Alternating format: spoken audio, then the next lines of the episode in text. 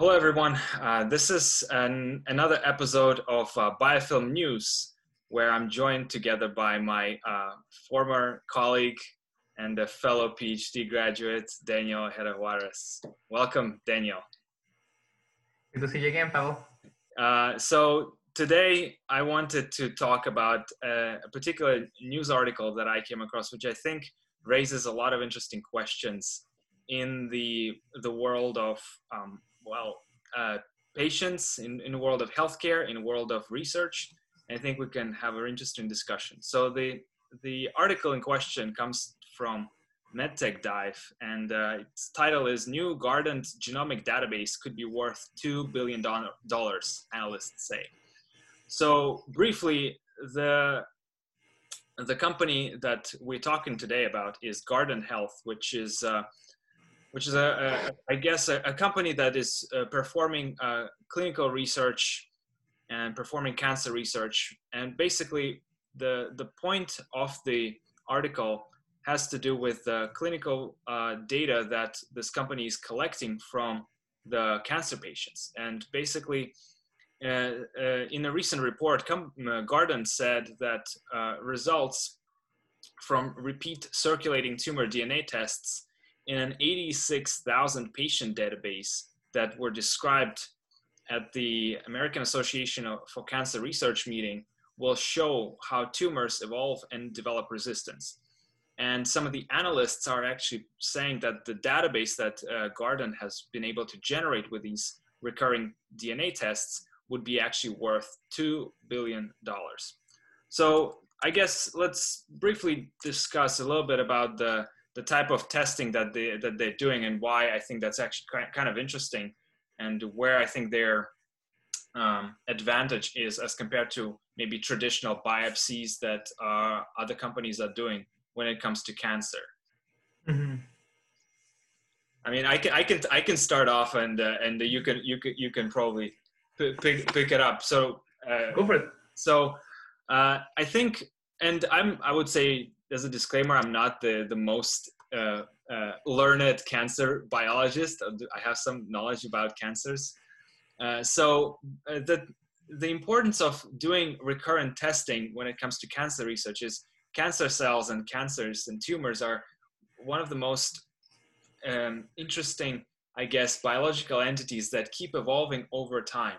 And uh, specifically, it's very important for treatment options that are available for, for patients because uh, cancer that you want to, that you start to treat early with one particular type of, uh, say, chemotherapy or, or, or other type of like immunotherapy, for example, may not respond uh, down the line to the same therapy because cancer cells adapt, they evolve. So there's a lot of value in trying to understand the dynamics of the changes on a ge- genome level, on other types of uh, levels um, with respect to cancer cells, and how how that progresses uh, uh, over time over the course of the treatment option. So this kind of uh, uh, knowledge is actually quite valuable for for many people, for researchers, for patients, for clinicians. Yeah. What do you think, Daniel? I mean, yeah, you, you summarize it in this. And yes, it is um what surprises me is that this is not the first database that is sold you know.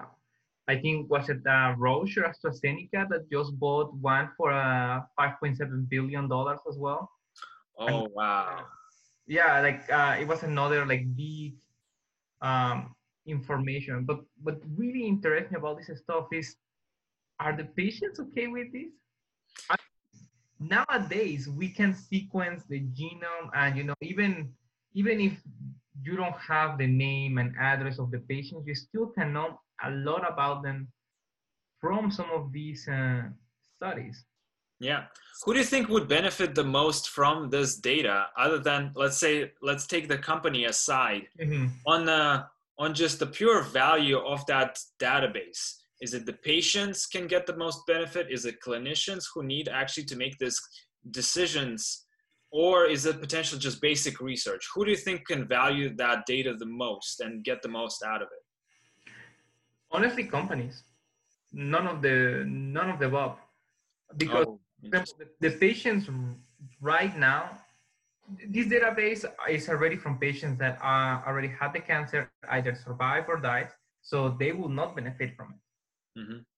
Right? That uh, what was it? 86,000 patients that already will not benefit from it. Maybe eventually it will allow clinicians to be able to guide their therapy over time, depending on how the tumor is mutating. Mm-hmm. Right? But uh, in order to do that, the clinician would need to pay to the company that has this information for practically free from the patients. Yeah, and right? so, and I, the, I guess the sad part is why I also brought up the researchers. Researchers could really really benefit from that kind of analysis and publish a number of different papers, which I guess this company would probably also leverage to publish some scientific papers.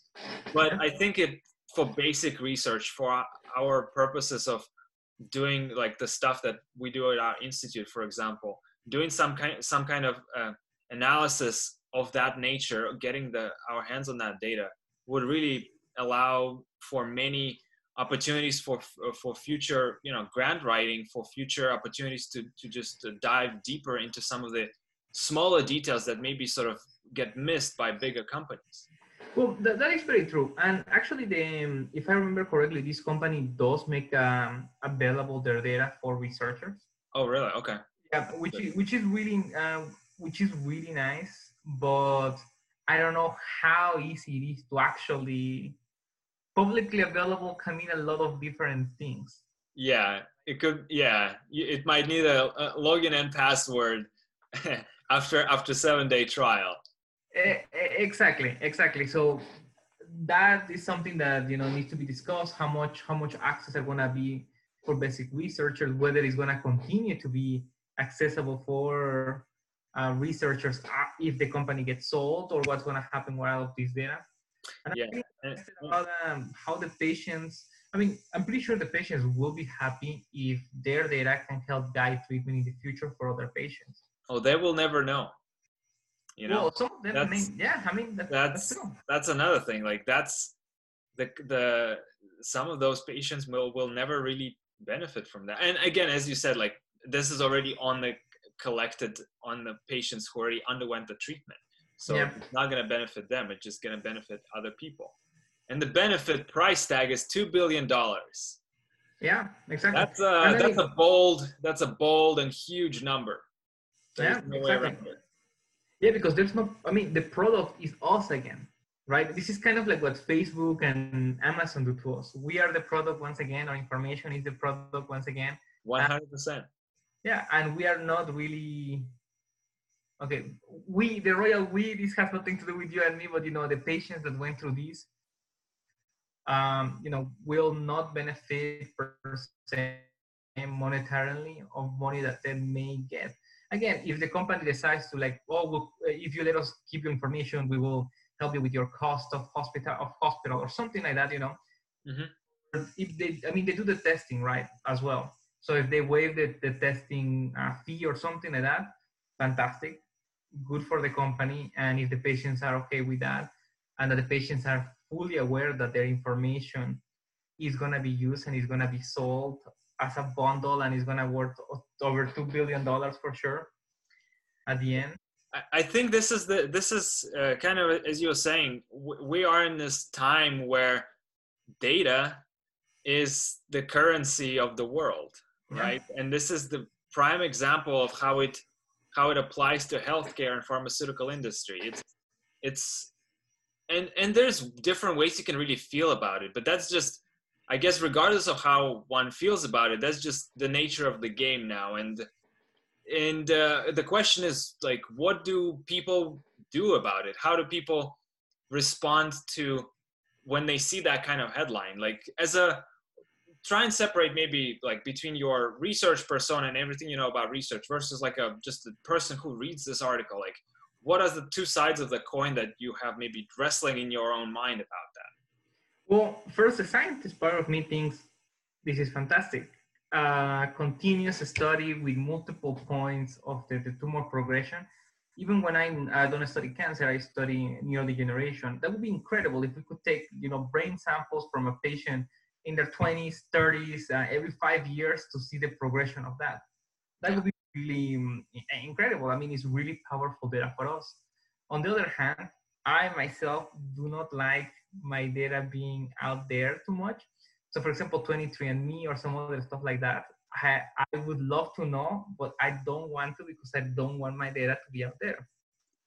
There are still not strong enough laws to protect our information or if the laws change in the future to keep some of this information outside of you know incorrect uh, uses for it. Yeah. I just i just did a quick uh, napkin uh, uh calculation. Two billion dollars divided by 86000 people is uh, about $23000 per person.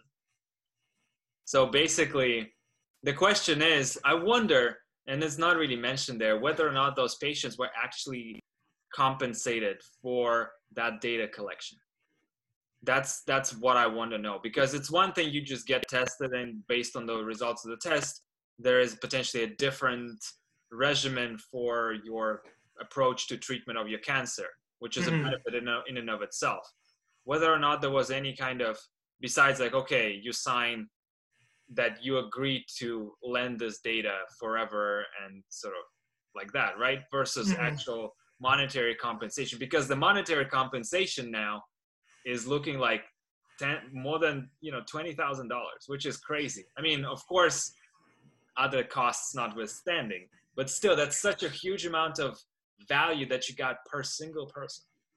Well, uh, and this is where it gets a little tricky, right? Because the data from a single person is useless. First, okay, it's not useless, but it's really hard to exploit and to analyze.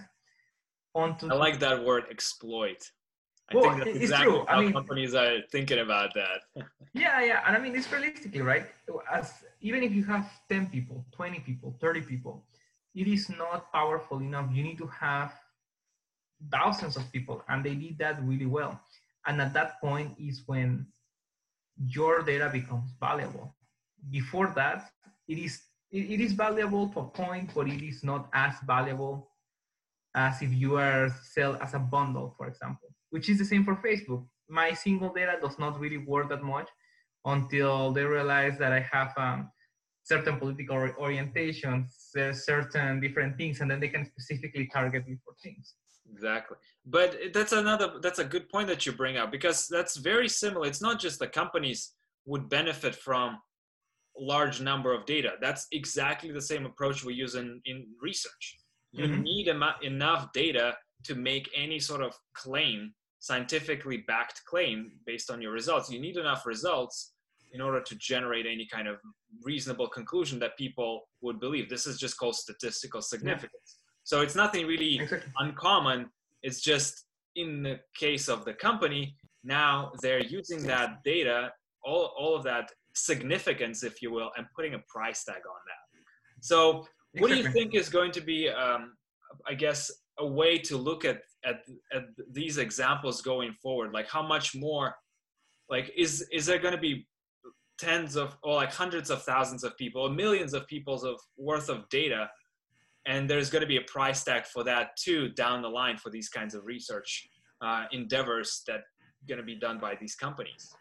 I, I, absolutely. I mean this so this is very timely. I just finished listening to uh, the immortal life and lacks literally yesterday. I was uh, doing the audiobook and since that a very different situation but at the end of the book they have a specific chapter in which they talk about this and how the data is valuable and whether the subjects, the research subjects, deserve to know more. But at the end, right. this is something that you know we we we you and I cannot address. We as scientists will do whatever is permitted to us. Mm-hmm. It's up to at the end specific governments to regulate this, how this data is going to use.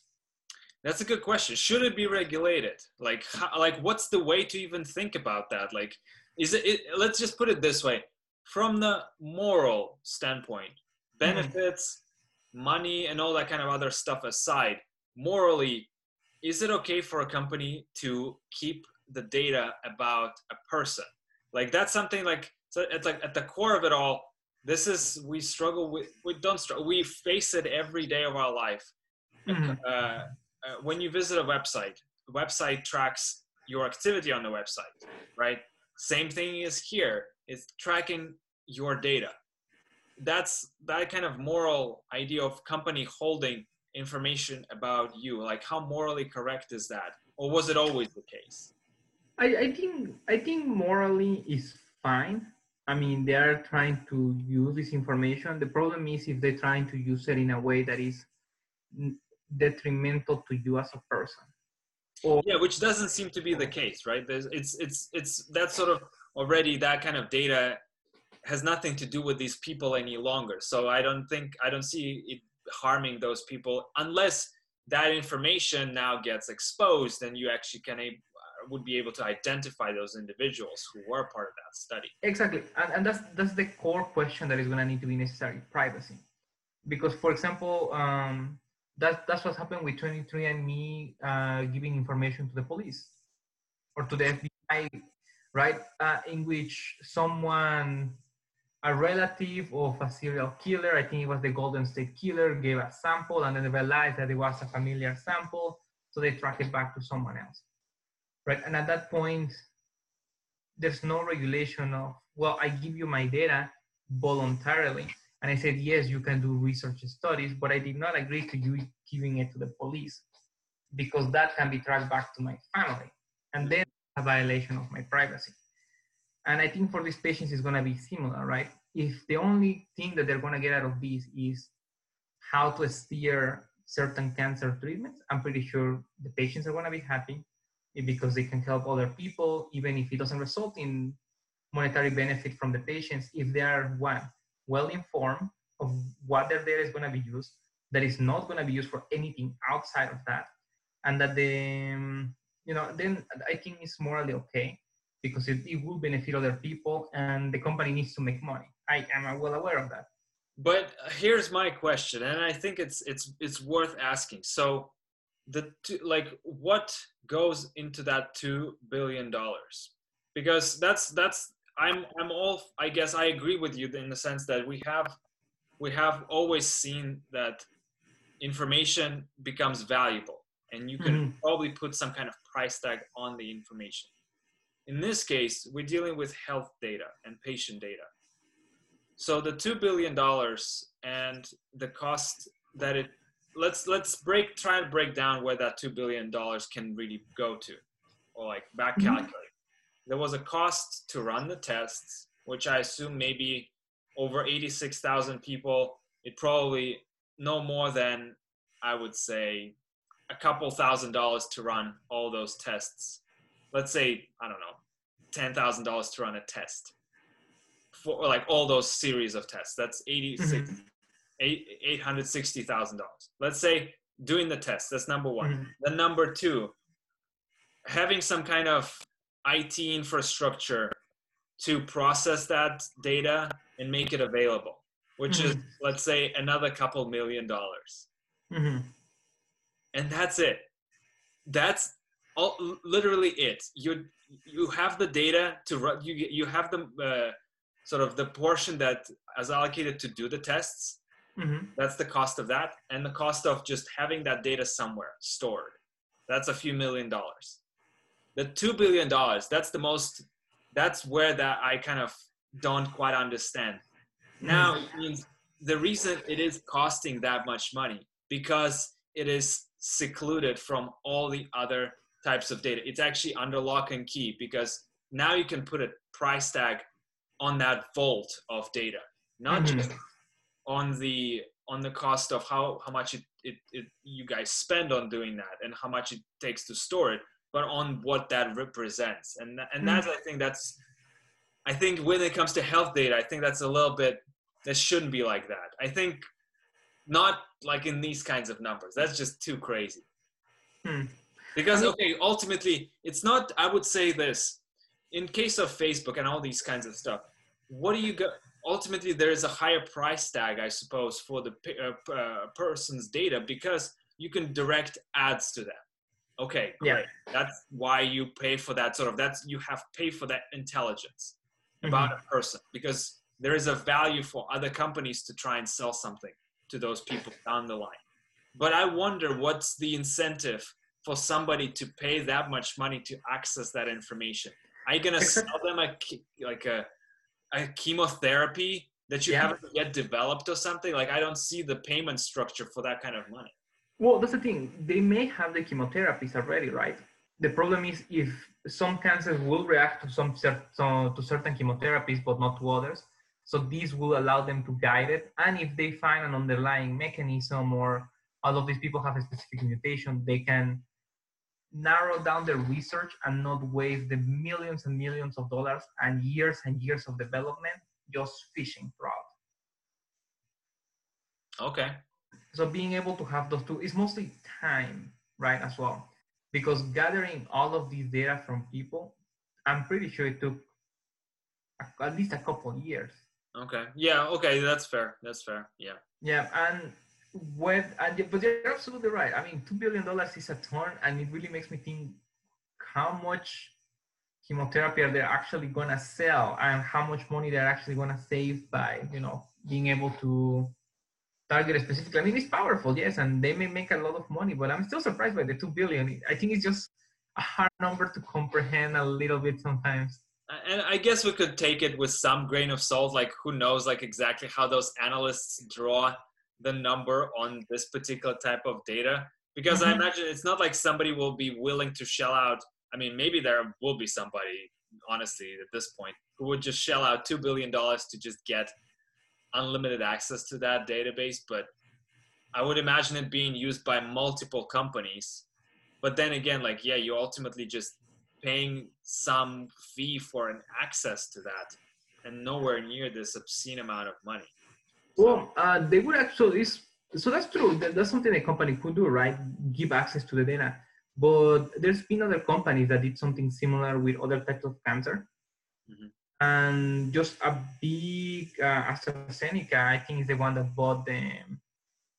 A similar company that uh, again had a big database on different types of cancer, and they bought it for 5.1 billion dollars or some something something ridiculous like that, up upwards of five billion, and it's just for themselves. Yeah, that's that's nuts. So, like, I guess, like, say in your field, how much how much value do you think there would be for the data on like HIV patients, like similar sort of time dependent data collection, like for, from HIV patients? Like how valuable would that be for research? I mean, very locally for HIV because it became such a big problem that lasted for so long. The United States government did created some central banks for HIV brains and it's incredibly valuable. I mean, getting samples from there takes a long time and it really benefits research because you can actually show that what you're observing and the government also gave you grants to study, you know, five, six million dollars over the course of five years or more that is actually applicable to humans. So it, it is a good validation and absolutely it is, it is quite valuable. The United States uh, government and the CDC and NIH did a really good um, good job creating these data banks for HIV at least. So is there no, um, I guess, comparable proprietary database for HIV patients like on that scale? Not that I'm aware of, but there may be out there. Okay. Right. I'm pretty sure the ones that would be really valuable would be neurodegeneration. Okay. Well, yeah, sure. Yeah, that one because I mean Alzheimer's is just I mean, even for COVID right now, right? Uh, yeah. Gathering like information of a ton of patients, how do they respond, if they have any mutations or anything like that. I mean, yeah, you're right. Yeah, that would be a jackpot. Yeah, we, we were talking about it off air. Like, yeah. if there's any kind of potential mutation in the receptor that attaches to spike protein, you yeah. want to know that. You want to know because I think also not just on this on the well, actually, you can you can you can find value on that on so many different levels, not just for patients, but also for hospitals too that would allocate resources. Mm-hmm. Also for the government potentially that allocates resources to the hospitals. to the companies that actually provide the treatment options and all that kind of stuff. So I think there's a lot of people who would get benefit. So you can, I guess, kind of see where the snowballing of the of all the different stakeholders within the sort of patient, you know, in a patient's vicinity could really benefit from from having that kind of data. So I guess in, in some ways, I guess the, the bottom line of our discussion is like, yeah, there's that kind of number is crazy. Is a, is a lot to comprehend. Yeah. There's probably there's a lot of intrinsic value that can be uh, uh can be obtained from it, but something like patient concern is still still very important. Exactly, absolutely. I, I agree completely. I think the number for us a little bit hard to comprehend, but I think is well justified because it will save resources at every level and help a lot of patients. What worries me more or what drew more my attention was do the patients that gave their, their information knew that it was going to be used in this way? Did they get any compensation? And how are they, how are their identities protected? Because I mean, there's a lot of data in there. And that's something that, I mean, it has been discussed multiple times in the United States Senate and Congress and, you know, the president also, not this one, I'm not sure if this one, but other presidents have talked about and it's, you know, for discussion with multiple people.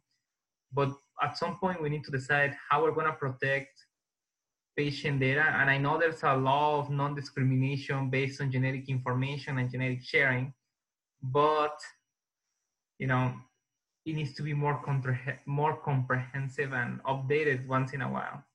Yeah, that's actually like one last point I wanted to bring up, which is actually I think very interesting. You mentioned the word discrimination, and one of the interesting aspects that a lot of I guess clinical trials are now trying to uh, uh, address, and a lot of researchers, as like not just basic researchers, but also in companies, is the diversity of the data, which is meaning mm-hmm. when it comes to this particular case, like who are those 86,000 people that we're really talking about? We really want to know yeah. their race, their gender, some of the other potential, like another important thing is that in particularly in cancer research, but also I guess across the board for other diseases, is what's called social determinants of health. Like some of those aspects that how does that affect people? So I think when you start bringing in those additional data points, that may just sort of go well beyond the scope of just looking at the genomic data for those patients uh, over time. I think this is where you really can have those really crazy multipliers on the amount of insight that you can get. And you can draw all these kinds of different correlations now. No absolutely. And that's um, and that is really powerful and can lead to a lot of good. The problem is a very easy slippery slope yeah. for using correctly and that's you know i would honestly like some to see some more action and that's something that I, I always have passion. One of my old uh, PIs was in the California uh, California Governor's uh, Cancer Board.